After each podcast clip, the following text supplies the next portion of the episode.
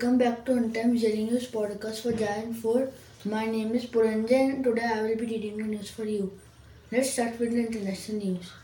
Japan's government is offering 1 million per child to families asking them to move out of Greater Tokyo.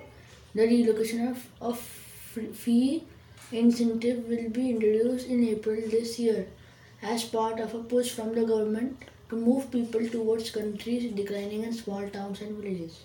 A German doctor has been sent to two years and nine months in prison for illegally issuing more than 4,000 people with exemptions from wearing masks during the coronavirus pandemic. During the trial, she had argued that wearing masks was harmful to people's health. Sweden could potentially buy nuclear reactors from France to beef up the Nordic country's energy supply. The Swedish Prime Minister said, speaking ahead of meeting with French President Macron, Kristersson also said he wanted Sweden and France to have deeper cooperation on nuclear power. Now some national news.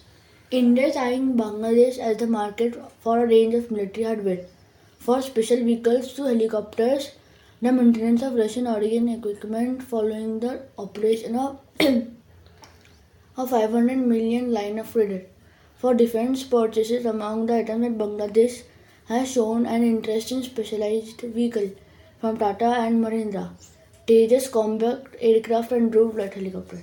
UIDAI has now allowed residents to update address in Aadhaar online with counsel of the head of family.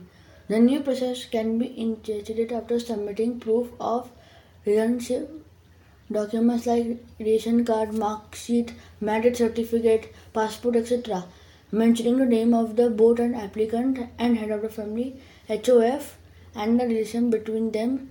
The process requires OTP based authorization by the HOF.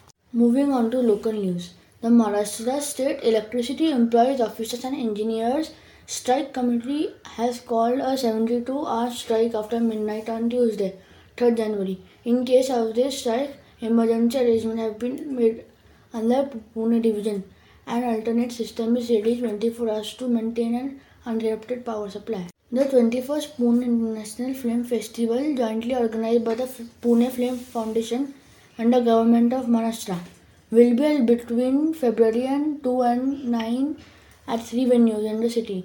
The festival was to be held in the second week of January but was postponed later. Hmm. The organizers have now clarified that the postponement was done as the dates clashed with the scheduled G20 meet in the city. This brings us to the end of today's podcast. Thank you for tuning in. See you tomorrow.